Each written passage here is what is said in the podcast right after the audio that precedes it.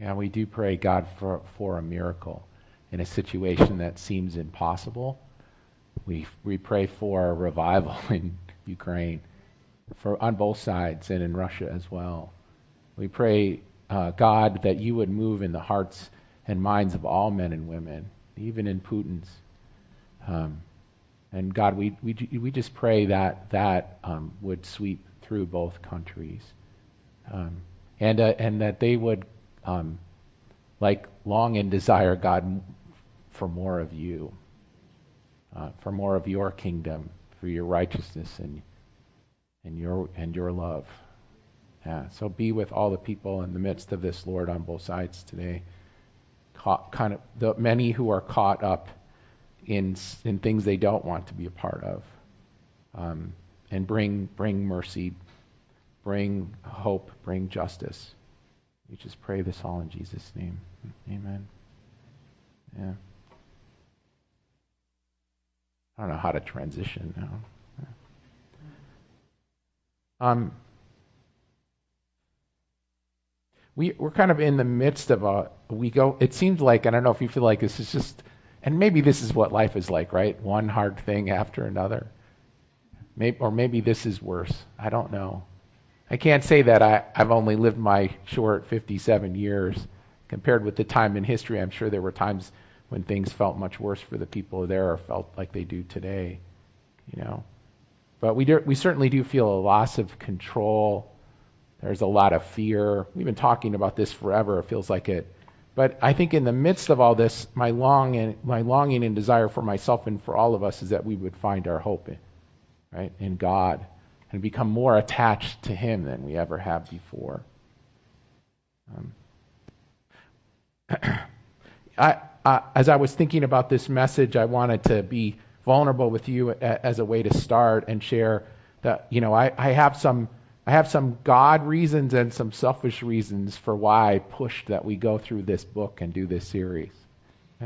The God the God reasons were um, uh, that when the summer rolled around last summer, and we started meeting face to face for the first time and we noticed a shift happening, I, I really had no idea what to do. I don't know how, how the, if, what the other elders remember about that time, just how difficult it was. Because not, nothing was the same, right? We had no idea what we were going to have when we came back. We didn't even know how to, how live in this current situation because it was so different than what we had been in before. Um, and yet, the one thing that I felt like I heard and, I, and a few others did as well, was, was focus on community. Deepen your relationships, right? Like, it's like love one another. I think that, that was really what felt strong to me. Um, and I was actually reading reading this book during that during that time. I was going through it with the team that Eric Seberg's on that I was supervising. We're kind of walking through it, and I was amazed at how the things in this book really were about becoming attached and growing closer together, right? And it felt to me like this was this was perfect. And so when we looked for a new series at the beginning of this year, I kind of brought this to the to the um, to the teaching team and to the elders and said, I really want to do this book. I really think we should do this. Those were the God reasons. The selfish selfish reasons were I don't I don't want FCBC to die. And I found myself afraid because I, I didn't know what was cat, what was going on. I didn't know where we were going. I didn't know how this was all going to end. Uh, you never do, right? But I, but I thought we need, we need to do something to, re, to become more resilient, right? We need to do something to become stronger, right? So resilient means the, the, the ability to recover from setbacks, adapt well to change, and keep going in the face of adversity. Uh, and honestly, the other selfish reason was I didn't want to see anyone else leave.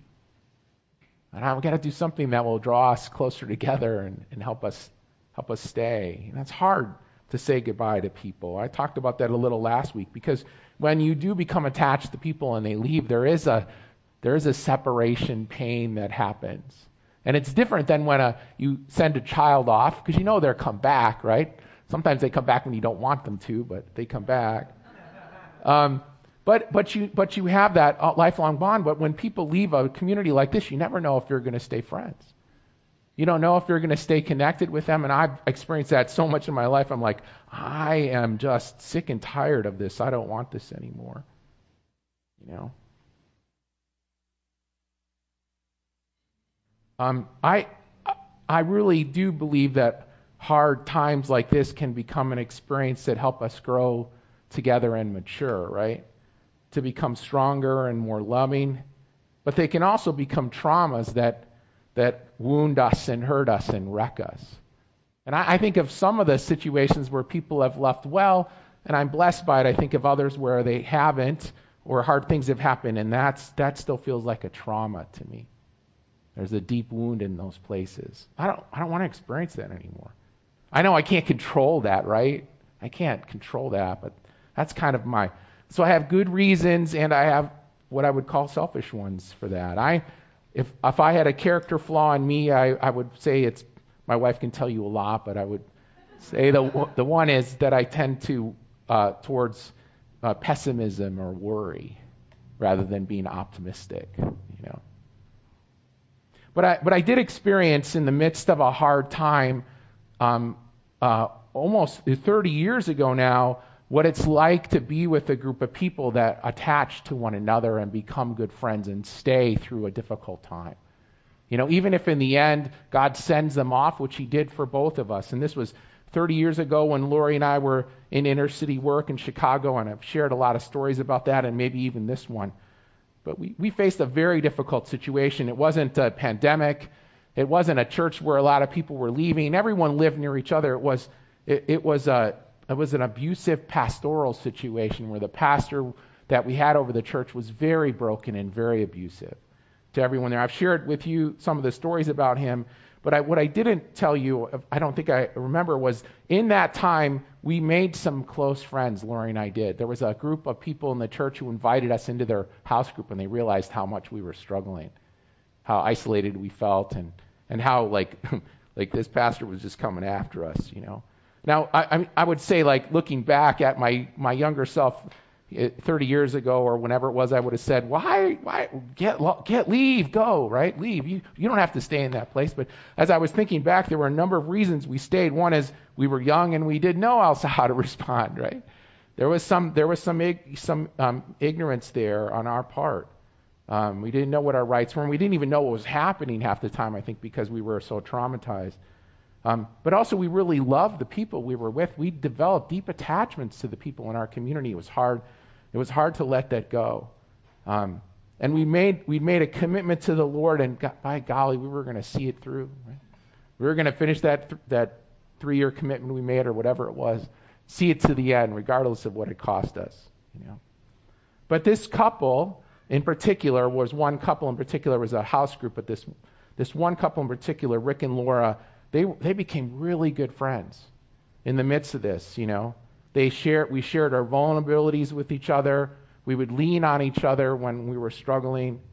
Um, we, we really, I believe, were showing Hesed to one another, although I don't know if any of us knew that word, right? Um, and it eventually got to the point where, as we were sharing life together, they invited us to become the godparents for their children. Um, the oldest of which I officiated the wedding for two years ago, right? And we've stayed close, family, friends to them, and at times I refer to them as our best friends. That's, that's, that's what happens when there's Hesed in a relationship, right? There's an attachment that takes place that's hard to break.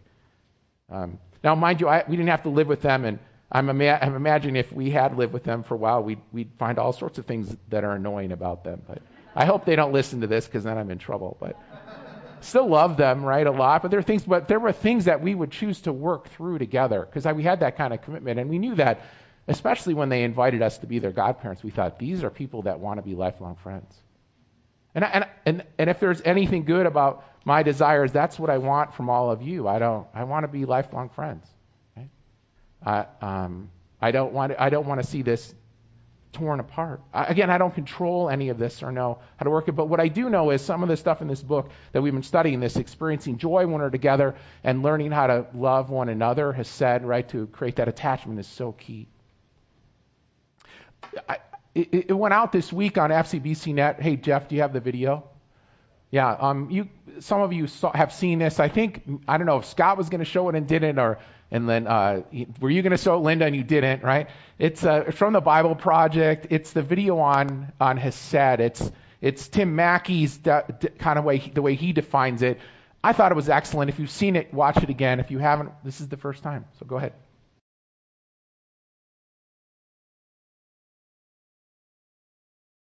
If you tried to describe what God is like, it could be difficult or daunting. But when the people who wrote the Bible pondered the mystery of God, they consistently describe God's character in this way. Compassionate and gracious, slow to anger, overflowing with loyal love and faithfulness. We're going to look at this fourth phrase, loyal love. It translates the Hebrew word chesed, which is hard to translate into any language because it combines the ideas of love, generosity, and enduring commitment all into one. Chesed describes an act of promise-keeping loyalty that is motivated by deep personal care. Like in the story of Ruth. Ruth is a foreigner married to an Israelite man, but tragically her husband dies along with his brother and his father. All Ruth has left is her widowed mother-in-law, Naomi, who has nothing to give her. Naomi tells Ruth she should go back to her people, but instead, Ruth promises to stay by Naomi's side and take care of her. And as other people watch Ruth keep this promise over time, they call it an act of chesed. Notice that Ruth's chesed is not conditional or based on Naomi's worth. Rather, it's an expression of Ruth's character. She just is a generous and loving person who keeps her word that's chesed. Now, Ruth's loyal love is truly inspiring, but the one who shows the most enduring chesed in the Bible is God. Like in the story about Jacob, who is a treacherous liar even to his own family. But despite that, God chooses him and repeats the promise he made to Jacob's grandfather Abraham, that he would have a huge family through whom God would restore his blessing to the nations. And so 20 years later, when Jacob realizes how undeserving he is, he says to God, I'm not worthy of all the chesed you've shown me. And he's right. But God's chesed was never about Jacob's worth in the first place. It's a display of God's generous loyalty to his promise. God's chesed continues into the story of Jacob's descendants, the Israelites. When they're enslaved by Pharaoh in Egypt, we're told that God remembered his promise to Abraham and Jacob, so God defeats Egypt and raises up Moses to liberate the people and lead them into the promised land. And in the story, this is called an act of chesed, because it was about God keeping his word. Now, on their way to the promised land, the Israelites are scared of the nations around them, and they doubt that God can protect them. So the people threaten to kill Moses and appoint a new leader to take them back to Egypt.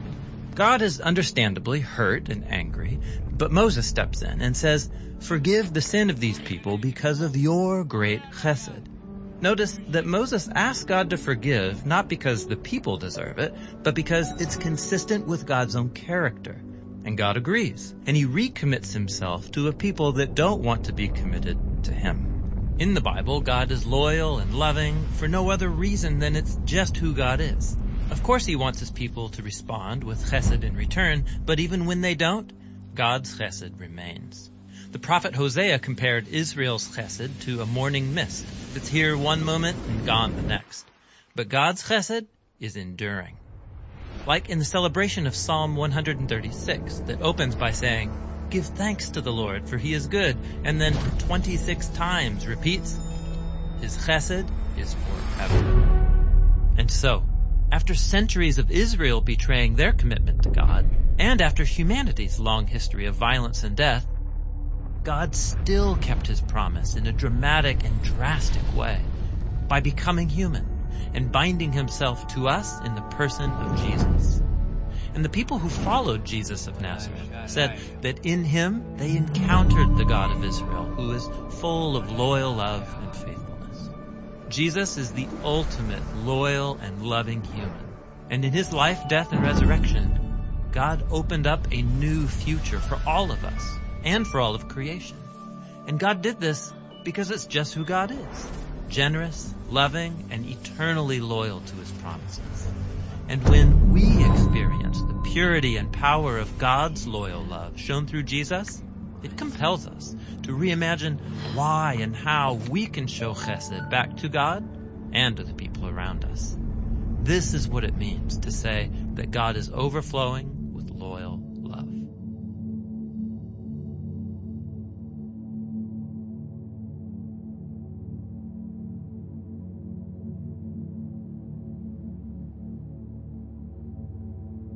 Great description.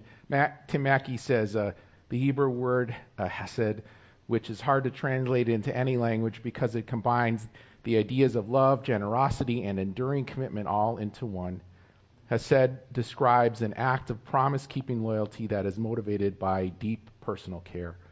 He calls it loyal love, right? And then he goes on at the end, he says, when we experience the purity and power of God's loyal love shown through Jesus, it compels us to reimagine why and how we can show Hesed back to God and to people around us.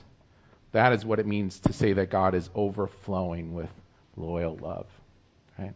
The passage that I used from Exodus at the beginning of the service. It's been going through my head over and over again. Yeah. Um, you know, Jim, Jim Wilder describes Hesed as a biblical example of what we call of today call you know attachment. Um, it's the strong, uh, secure, loyal uh, kind of connection that we have to God and others. Hesed then is the glue that binds us together and attaches us to one another and to God. Um, if Hesed is the Old Testament word, if you read the chapter, the New Testament word is agape, which means unconditional love. And then he talks a lot about how it's lacking in richness to Hesed. And to make up for this, Paul goes into great detail in 1 Corinthians 12 and 13, maybe um, to show, or 13 mainly, to show us what Hesed is really like, even though he uses the word agape, right? Because there isn't an equivalent word in Greek. Um, I, I, I just have this one note. I actually like, again, we looked at it a little last week to look at 1 Corinthians 13. We're going to start with the end of 12. But just this one note, uh, Lori and I were talking about this as we were discussing this idea of Hesed and agape. I don't know about you, but for most of my life, agape has felt impossible. How many of you can relate? Agape is God's love. Like, I can love like God? Maybe a little bit, right? Maybe just a little bit. You know, I can do that. It's like, it's not just like unconditional love. It's, I think I've always translated in my head perfect love. And, and it's too, it just feels impossible. It's like, it's the gold standard. And I'll get there when I get to heaven, but before that, I'm just, it's not going to happen, you know? So I get when Peter's with Jesus and, he, and he's saying, you know, Peter, do you agape me? And he's like, no, I know. I, I what does he say? Phileo you, Jesus, right? Saying he's trying to translate, look, I can't do that. And I could totally relate. I'm totally Peter sitting there. But when I hear the word Hesed, it changes everything. And I think, I, maybe I could do that, right? I mean, Hesed feels more earthy and real. I, I can I can think of Hesed, and I can think of examples of it. I mean, there's Hesed is when you put up with someone who's annoying, loving them despite how annoying they are to you, right? You know what I mean? You've all had, we all have that opportunity, and we can choose to do it or not. And I don't feel like I've failed uh, at, like um, like I do at Agape all the time if I don't exactly live up to full Hesed. But I feel like I can do that. I can choose to love someone who's difficult to love. But even more, I, I can think of it in the context of a relationship like a husband and wife who have chosen to stay married through difficulties their entire life by showing loyal love to one another, right? I mean, I think for any of us who are married or have parents that have seen this happen in a good way, you know that that love is always a choice at some part. When it gets past the romantic, which doesn't usually take that long. I don't mean that in a bad way, but honey, I'm. You know, the romantic love is still there, but it's not the thing that helps you through, like, make it all the way through. It's the thing that uh, you know you you um, you have from time to time that that that still is makes the relationship fun, but it's the loyal love. It's the it's that choice to love, to stay committed and true that really makes the big difference. Um, you know, I, I know of one couple personally. This was Hesed, right? The husband left the wife for another woman, lived with this other woman for a year. She didn't divorce him uh, continued to work on her marriage, and they eventually reconciled, and she took him back. That that's a sad, isn't it? Now I'm sure she wasn't perfect at it. I'm sure there were lots of mistakes, but the fact that she followed through the end and stayed committed to their initial love relationship is totally remarkable to me. And that, that feels more down to earth and possible. So when we look at this passage together, we're going to look at 1 Corinthians. We're going to start at the end of 12 and go through 13. Just, and we're just going to read it through. I want you to think of it as Hesed love, like they say in the book, and not agape. At least the way we put it, all right? So, yeah. It's 1 Corinthians 12, starting with 27. Now you, or we, are the body of Christ, and each one of us is part of it. And God has placed in the church first apostles, second prophets, third teachers, then miracles, then gifts of healing and of helping, of guidance, and of different kinds of tongues. All are apostles, are all are all apostles, are all prophets, are all teachers, do all work miracles, do all have gifts of healing, do all speak in tongues, do all interpret. Now eagerly desire the greater gifts, and I will show you the most excellent way. If I speak in the tongues of men and angels, but do not have hesed, I'm only a resounding gong or a clanging single, cymbal. If I have the gift of prophecy and can fathom all mysteries and all knowledge, and if I have faith that can move mountains, but do not have hesed, I am nothing. If I give all I possess to the poor and give over my body to hardship that I may boast, but do not have hesed, I gain nothing. Right? This kind of love is patient. This kind of love is kind. This kind of love does not envy. It does not boast. It is not proud. It does not dishonor others. It is not self seeking. It is not easily angered. It keeps no record of wrong. This kind of love does not delight in evil, but rejoices in truth. It always protects, always trusts, always hopes, always perseveres. This love never fails. But where there are prophets, they will cease. Where there are tongues, they will be stilled. Where there is knowledge, it will pass away. For we know in part and we prophesy in part, but when completeness comes, what is in part disappears. Yeah. So I want you just to talk with someone sitting next to you. When you look at this passage from with the word hesed rather than agape, or from what we've been reading in the book about how important hesed is, and or even joy is, how does it change how you see this passage? Is your reading of it changed? Is your interpretation of it changed? Is the emphasis on you changed? Just talk briefly with the person sitting next to you.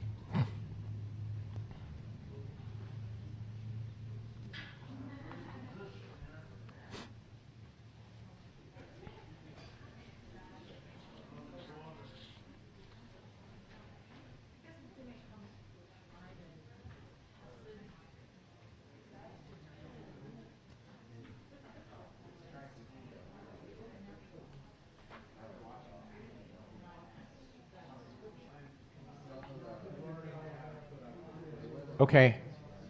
I know I haven't given you much time. I apologize about that.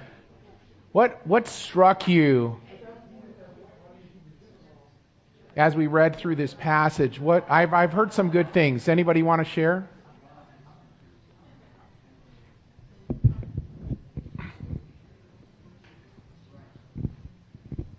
What struck you, David? Here, stand up and help me out because we're we're running out of time here. So.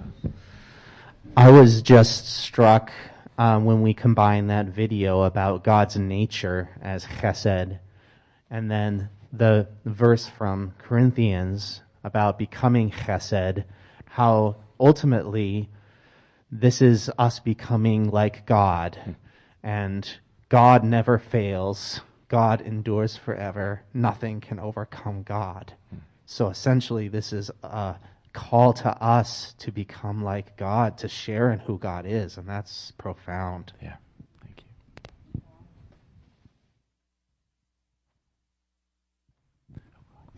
Scott next. It, it strikes me is that it's a full embodied reality, not yeah. something that's one off, you know, oh, you know, I'll be loving today, but something that you inhabit that becomes part of your very nature yeah. your very being. And that's the piece that I think escapes a lot of us in our sort of individualistic culture is that we think, oh, yeah, I just make up for things or I do these individual acts. But no, it's you're inhabiting God's nature, which is Hesed. Yeah.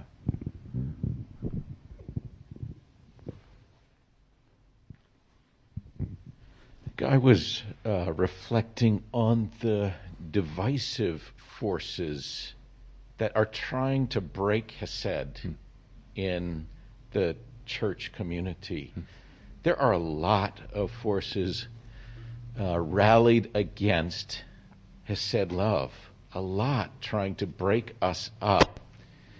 And I just think about some of Paul's warnings about divisive people, you know, that this is an attack on the kind of unique bond that ought to exist here that that is above all other kinds of bonds. And so I just I think uh, reading it I was feeling very acutely the forces of division that are mounted against the church and against Hesed. Yeah.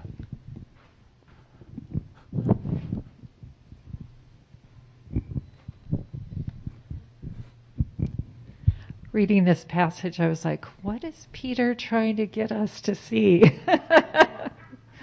um, but I thought, oh, you know, these gifts of being an apostle or being a teacher, you know, like, hey, I'm a teacher or whatever, it's really a tool to display God's Hesed love. Is that what you're trying to get at? That's pretty good.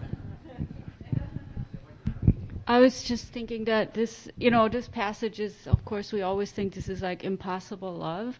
And then what comes to mind to me is Jesus is the embodiment of that um, love in in a in a body. You know, I mean, he walked it out, and we have him living in us. Like, you know, Eric, we inhabit. There's this exchange, and there's a a supply coming from God.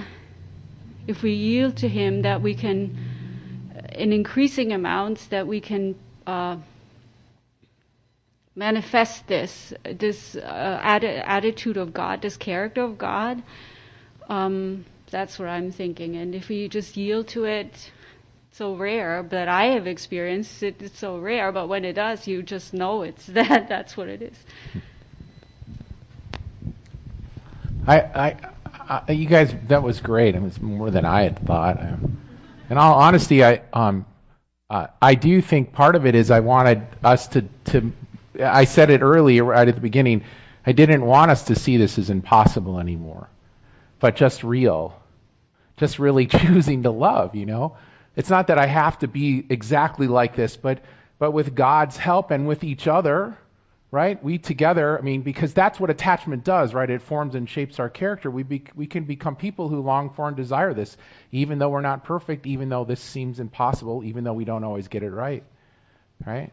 We can choose to do the hard thing, to love the difficult person, to love ourselves when we're difficult. There's all kinds of things we can do. And God wants to help us, right? Embody this reality in terms of who He is. I thought it was all good. Yes, Janine, I thought your point too was excellent, right?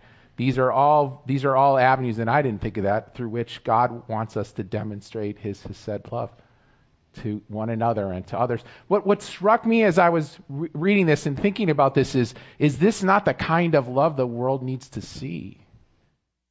I mean, this is not the kind of love when he said, love one another, right? That by this you'll they'll know that you're my disciples. This, this, this love of God, this Hesed, right? This loyal love that sticks beside you and kind of walks through, um, thick and thin together, that's resilient, right?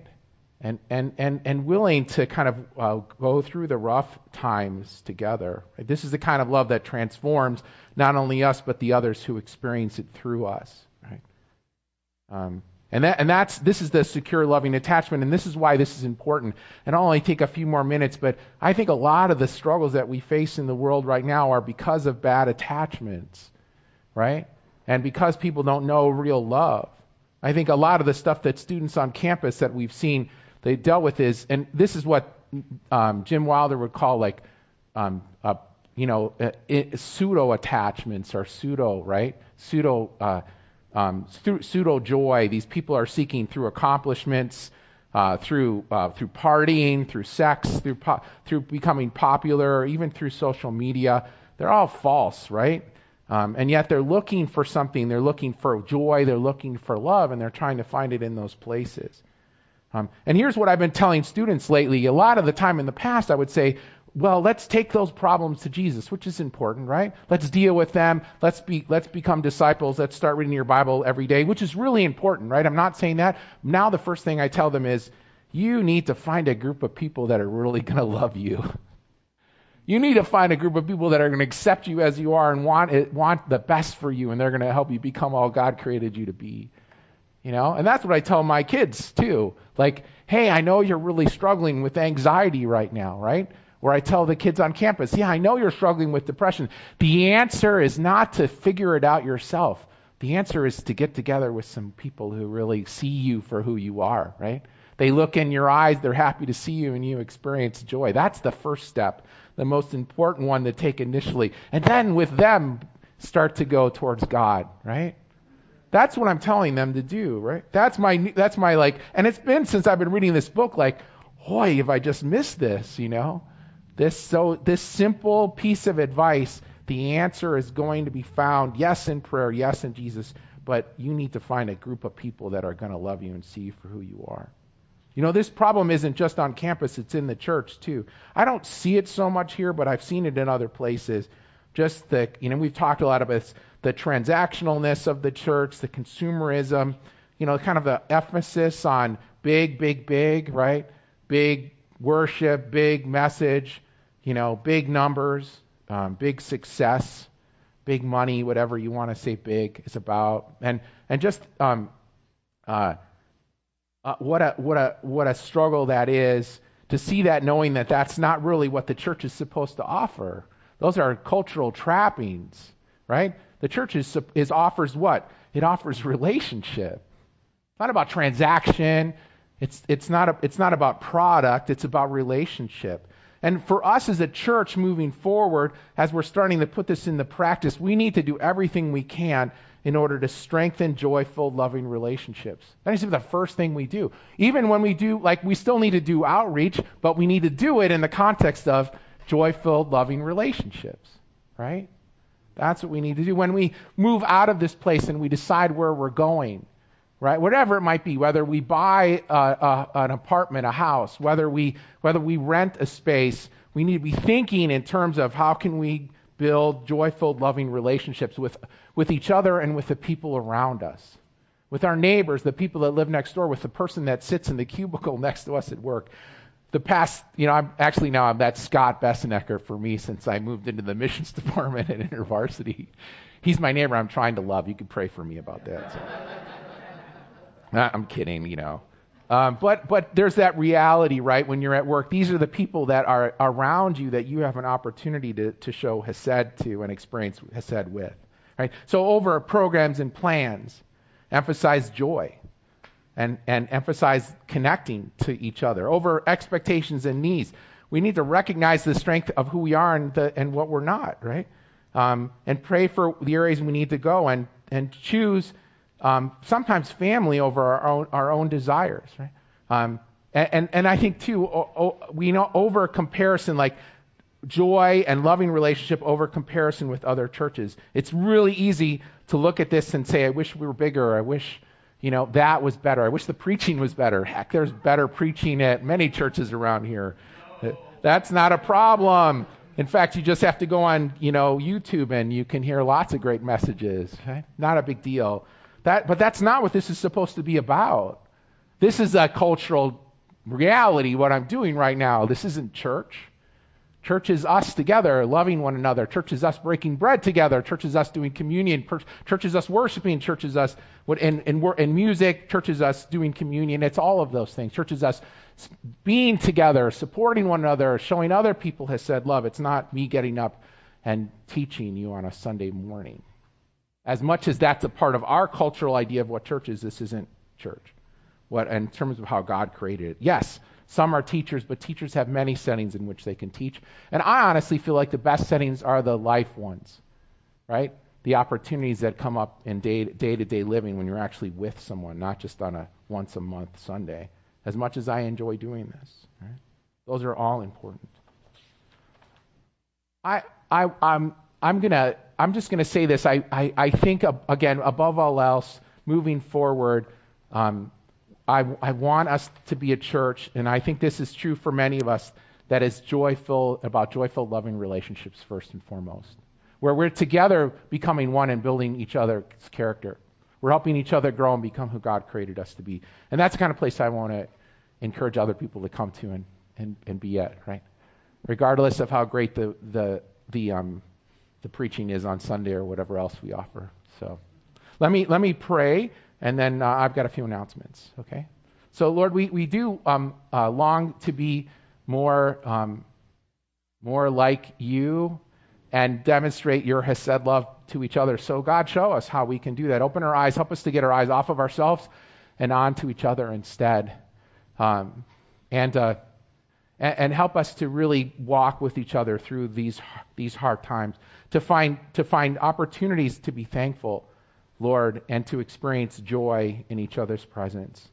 And, and, and not to give up until you move us on to something else. We just pray this all in Jesus' name. Amen